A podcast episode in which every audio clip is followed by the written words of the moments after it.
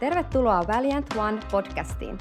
Näissä lähetyksissä sukellamme lähetyskentän eturintamalle ja haemme lisää roihua liekkiimme, tavoittaa kansakuntia maan ääriin saakka. Morjensta, morjensta. Kiva, kun oot päässyt mukaan tuunaamaan kanavalle. Tänään päästään yhdessä ampumaan yhtä uskonnollista lehmää ja itse asiassa pureudutaan suoraan asiaan. Monesti lähetystyöhön erityisesti liittyen äh, kuuluu semmoinen, on kuulunut äh, traditionaalisesti semmoinen köyhyysmentaliteetti, missä ajatellaan, että lähetystyöntekijät ne on niitä kaikkein köyhimpiä, että niillä on hädintuskin varaa edes shampooseen, mutta ne on niin avoimia sydämestä, että ne silti menee ja haluaa siunata muita. Mutta todellisuudessa heillä ei ole kykyjä tai, tai resursseja oikeasti tavoittaa niitä ihmisiä, joihin ehkä, jo, johon ehkä Jumala on heitä kutsunut. Ja sen tähden myös takerrutaan yhteen asiaan, pureudutaan yhteen asiaan, ehkä parempi sana, laitetaan hampaamme kiinni Jumalan sanaa ja katsotaan yhtä sellaista asiaa, joka on ainakin mun mielestä joskus ollut. Moni on ehkä kerännyt taloudellista tukea omalle palvelutyölleen, erityisesti tietysti lähetystyöntekijät, koska lähtevät tavoittamaan kaukaisiin paikkoihin muita siinä uskon varassa, että Herra todella pitää huolen myös taloudellisesti.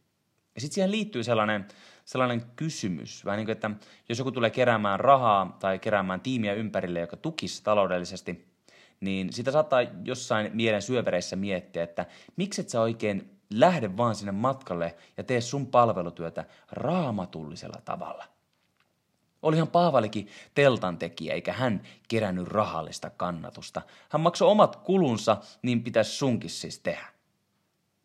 Mutta ennen kuin tota rupeaa liikoja miettimään tai antaa sellaisen ähm, valheen, mä sanoisin, että se on valhe, antaa sellaisen valheen syöpyä omaan mieleensä, niin se täytyy tutkia raamatullisesti myös, että mistä tässä on kyse koska siellä me nähdään, että Paavali oli kyllä teltan tekijä. Mutta itse asiassa Uudessa testamentissa, kun katsotaan tarkemmin sitä, niin nähdään vain kolme paikkaa, missä Paavali teki telttoja. Ja hänellä oli tietty tarkoitus mielessään silloin, kun hän tätä suoritti.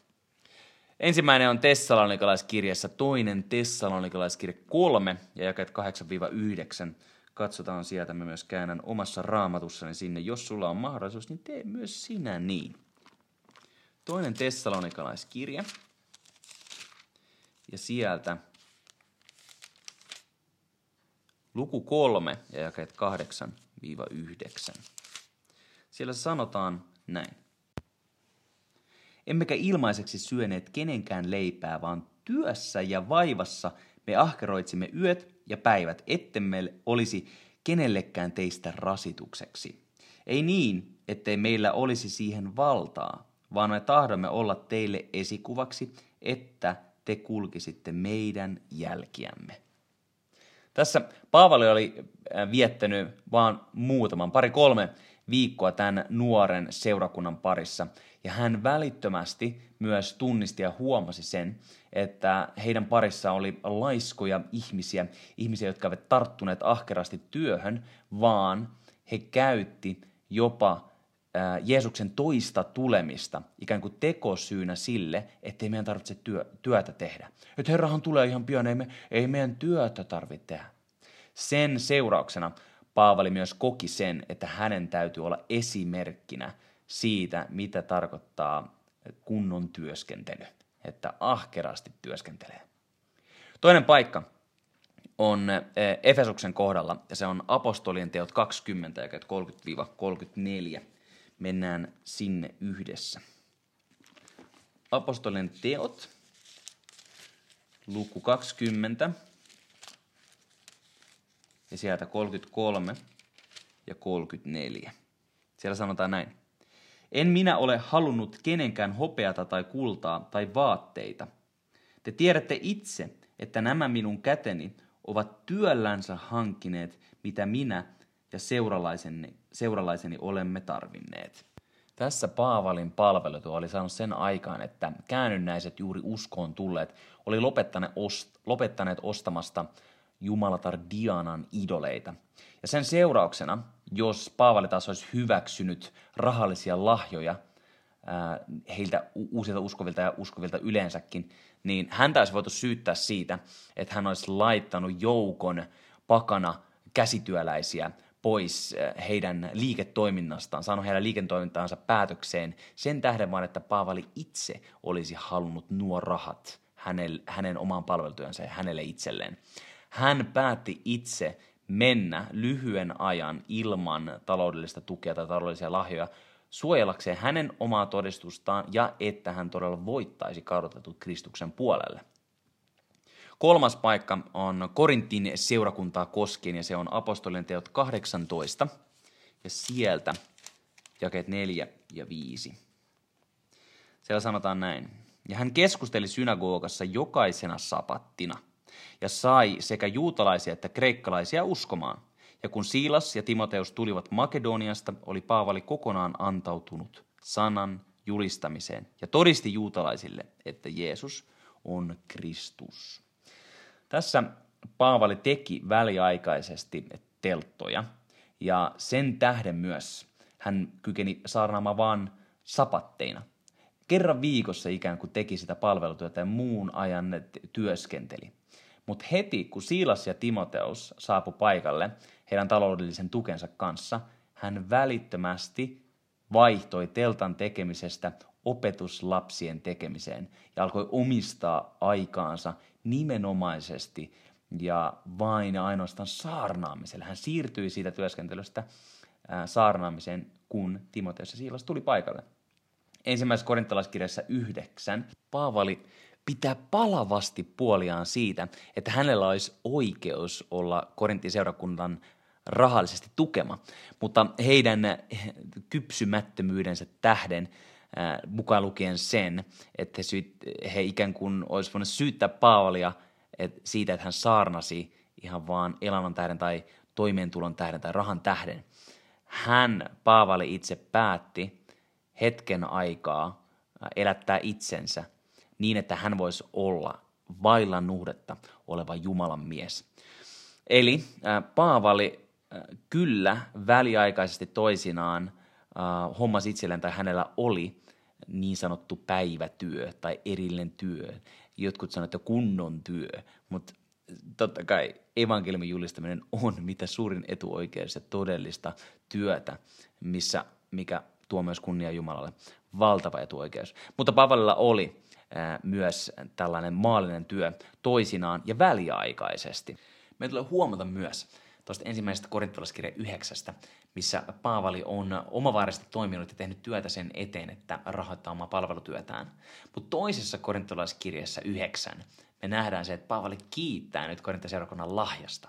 Selvästi seurakunta oli saanut ymmärryksen ja ilmestyksen siitä, että mitä, mistä tässä antamisessa on kyse, ja Paavali kiittää siitä.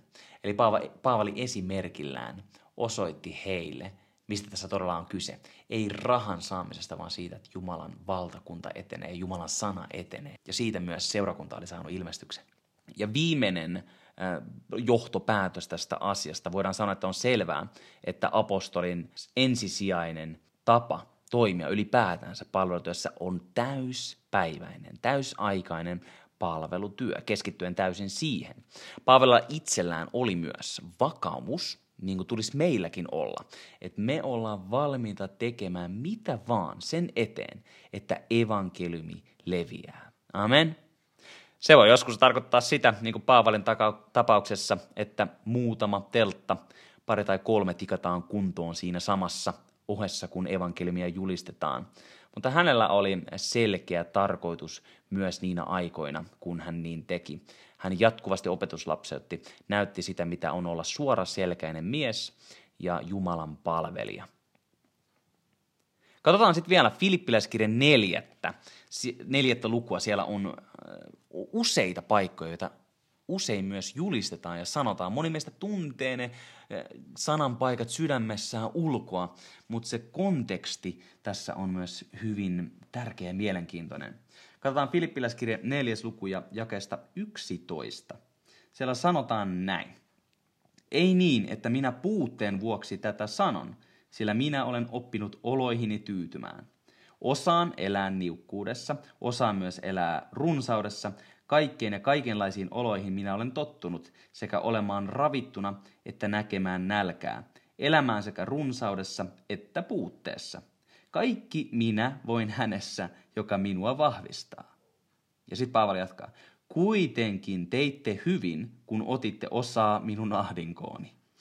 Tiedättehän tekin, filippiläiset, että evankeliumin alkuaikoina, kun lähdin Makedoniasta, ei mikään muu seurakunta kuin te yksin käynyt minun kanssani tiliyhteyteen annetusta ja vastaanotetusta. Tässä puhutaan puhtaasta rahasta. Sillä Tessalonikaankin te minulle kerran jopa kahdesti lähetitte, mitä tarvitsin. Ei niin, että haluaisin lahjaa, vaan minä haluan teidän hyväksenne karttuvaa hedelmää. Olen nyt saanut kaikkea jopa ylen palttisesti. Minulla on yllin kyllin saatuani Epafroditukselta teidän lä- lähetyksenne, joka on suloinen tuoksu otollinen, Jumalalle mieluinen uhri. Mutta minun Jumalani on rikkautensa mukaisesti täyttävä kaikki teidän tarpeenne kirkkaudessa Kristuksessa Jeesuksessa. Huomattu paikka tässä vikana. Mutta minun Jumalani on rikkautensa mukaisesti täyttävä kaikki teidän tarpeenne kirkkaudessa Kristuksessa Jeesuksessa. Se konteksti pitää sisällään sen, että nämä kaverit oli just antanut Jumalalle mieluisen, suloisen tuoksun, otollisen uhrin, rahallisesti tukien Paavalin palvelutyötä. Ei niin, että Paavali olisi sitä tarvinnut, koska hän luotti jatkuvasti, että Jumala on hänen huolenpitäjä ja se, mitä, mitä se, hänen sanansa levittämiseen ja evankeliumin levittämiseen tarvitaan, niin Jumala kyllä sen tuo. Se ei ollut pakosta. Hekin teki sen vapaaehtoisesti. Ja he antoivat sydämestään sellaisen uhri, joka oli mielellinen Jumalalle. Siinä puhutaan tärkeästä, isosta summasta. Näki, että näiden ihmisten sydän ymmärsi sen todellisuuden, että tämä evankeliumi, tämä hyvä uutinen täytyy saada kuulumaan jokaisessa maailman kolkassa, koska jokaisen tulee kuulla tämä uutinen ja saada mahdollisuus vastauttaa Jeesus pelastajana, koska kyse on ikuisuuden asioista. Ja sen jälkeen, kun he oli antanut, niin Paavali sanoo tämän, että Jumala, minun Jumala on rikkautensa mukaisesti täyttävä kaikki teidän tarpeenne. Se, että Jumala täyttää meidän kaikki tarpeemme, ei ole vaan semmoinen itsekeskeinen hokema, että kyllähän täyttää, kyllähän täyttää, kyllähän täyttää kaikki teidän tarpeemme, vaan se on ilmestys siitä, että mitä me annetaan, sitä me saadaan vastaanottaa. Mitä me kylvetään, sitä me saadaan vastaanottaa. Millä asenteella me annamme ja mitä kohti me annamme, niin sitä me saadaan myös niittää. Meidän tulisi ottaa mallia filippiläisten seurakunnasta ja avata meidän sydäntä aina jatkuvasti antamiselle. Silloin jos tuntuu siltä, että antaminen on tosi vaikeaa, niin usein sitä tukkii jokin asia, joka vaatii Jumalan sanan valoa, hänen läsnäoloa, hänen puhdistusta. Joten jos sulla on sydämessä jotain sellaista, että hammasta kiristää, kun joku puhuu raha-asioista, niin vie ne Jumalan eteen, anna hänen valaista sun sydäntä niin, että sä voit olla vapaa kaikesta, mikä sua pidättelee Jumalan kutsun toteuttamisessa. Koska Jumala haluaa täyttää kaikki sinun tarpeet ja minun tarpeet hänen rikkautensa mukaisesti, mutta hän ei halua, että ne rikkaudet hallitsisi meitä. Mutta mites Jeesuksen kohdalla? Jeesus itse, tarvitsiko Jeesus henkilökohtaista tukea tai henkilökohtaisesti, tarvitsiko hän rahallista tukea? Come on, hän on Jumalan poika, hän ruokki tuhatpäisiä kansoja muutamasta kalasta ja leivän palasesta. Miten, miten tarvitsiko hän muka tukea? Jumalahan piti hänestä huolta. Hän otti kolikonkin kalan suusta. Eihän hän tarvi mitään. Mutta katsotaan yhtä paikkaa, koska se on aika tärkeää ymmärtää, miten Jeesus eli.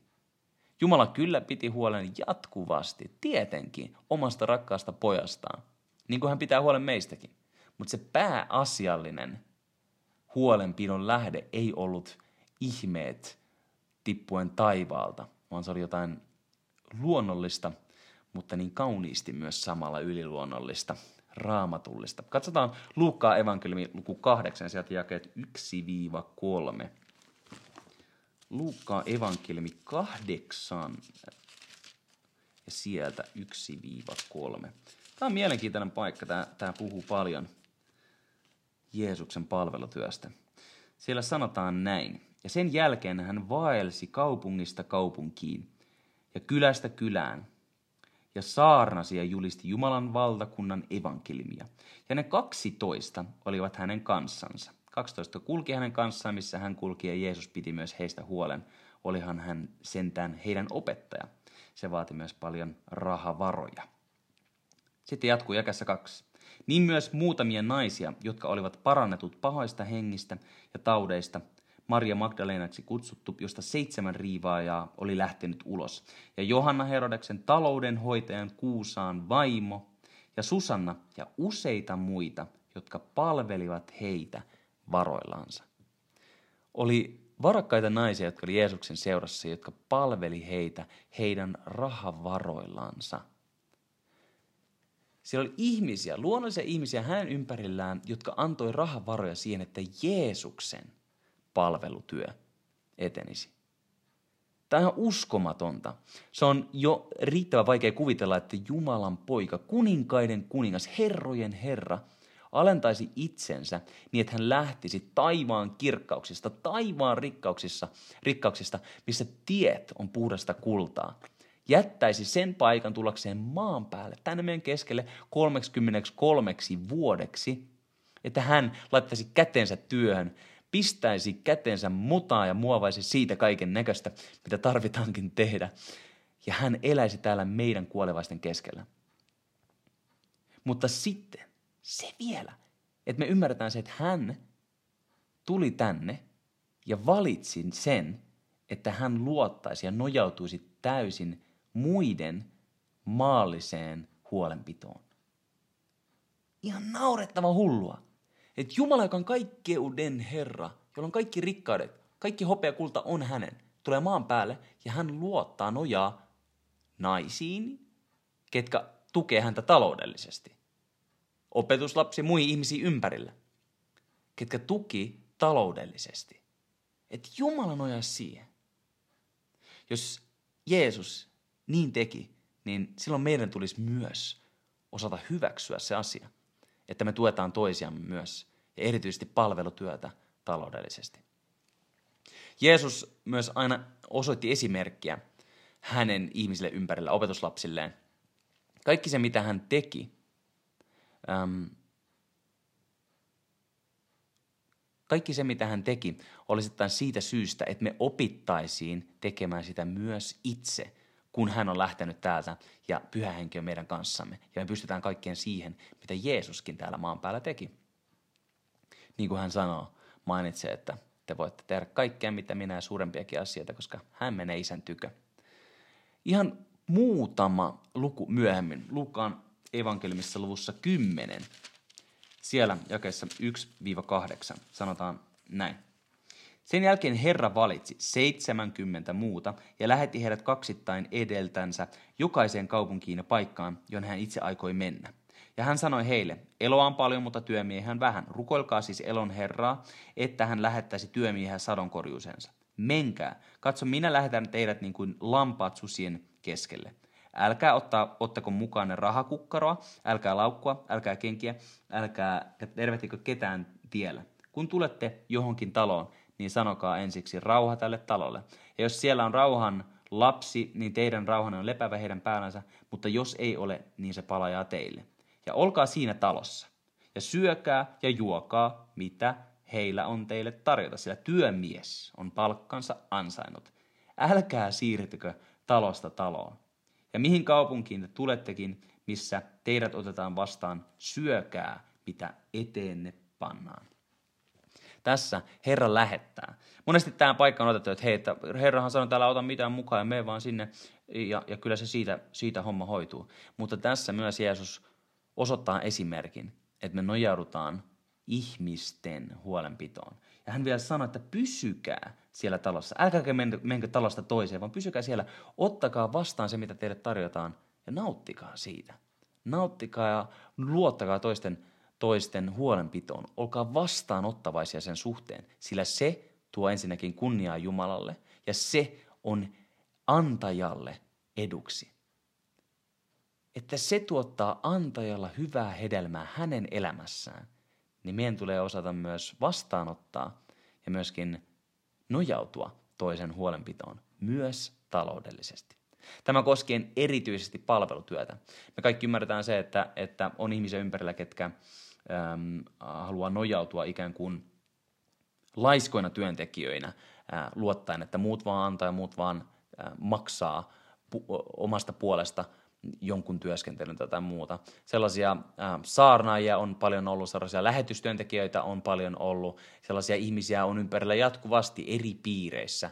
Se ei sinällään poistu äh, noin yksinkertaisesti se mentaliteetti. Mutta sinä voit Jumalan sanan pureutumalla kehittyä ja kasvaa tällä alueella niin, että sä myös tunnistat ihmiset, jotka tekee ahkerasti työtä, jotka toimii raamatullisesti niin kuin Paavalikin, painautuen eteenpäin eh, tässä kilvoituksessa, että pääsee maalilinjan toiselle puolelle puhtaana, eh, hyvin juoksun suorittaneena, tuoden mukanaan paljon ihmisiä taivasten valtakuntaan. Ja sellaisia ihmisiä, sellaisia töitä on kunnia ja etuoikeus tukea, kylvää siementä siihen hyvään maaperään, joka ensisijaisesti tuottaa etua kylväjälle. Sitä hedelmää äm, saa syödä jatkossa, kun kylvää hyvää, hyvään maaperään. Tämä äh, on asia, mitä mä haluaisin sulle jakaa. Ja kun on itsekin lähdössä lähetystyöhön ja, ja luotan siihen, että Jumala on todella kutsunut mut, mulla, on, mulla palaa sydämellä se, että mä haluan mennä mahdollisimman pitkälle, niin pitkälle kuin vaan pääsee evankeliumin kanssa, niin hengellisesti, luonnollisesti kuin maantieteellisestikin. Ja, ja tämän tähden myös mä haluan toimia oikealla tavalla ja raamatullisesta pohjalta. Ja sen tähden mä haluan myös tutkia nämä asiat kunnolla ja uskon, että sinä teet niin myös ja viet asiat Herran eteen ja hänen opettaa ja puhua sinun elämääsi hänen totuuksiaan. Mä haluan myös kutsua sut mukaan niin kuin myöskään Jeesuksen opetuslapset eivät aina tunteneet niitä ihmisiä, kenen luokse he menivät ja nauttivat heidän huolenpidostaan, niin jos sä koet, että Herra puhuu sulle lähetystyöstä, sen tukemisesta, niin oo ihmeessä mukana.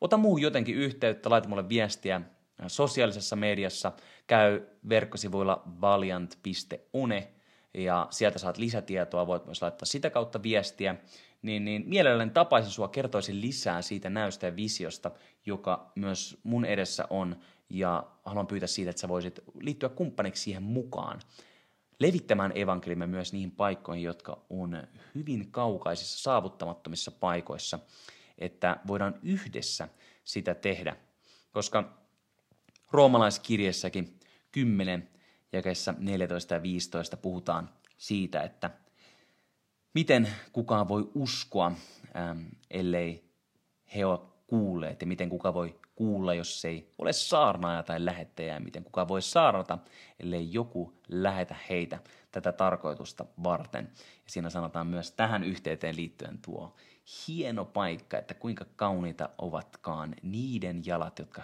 hyviä uutisia tuovat.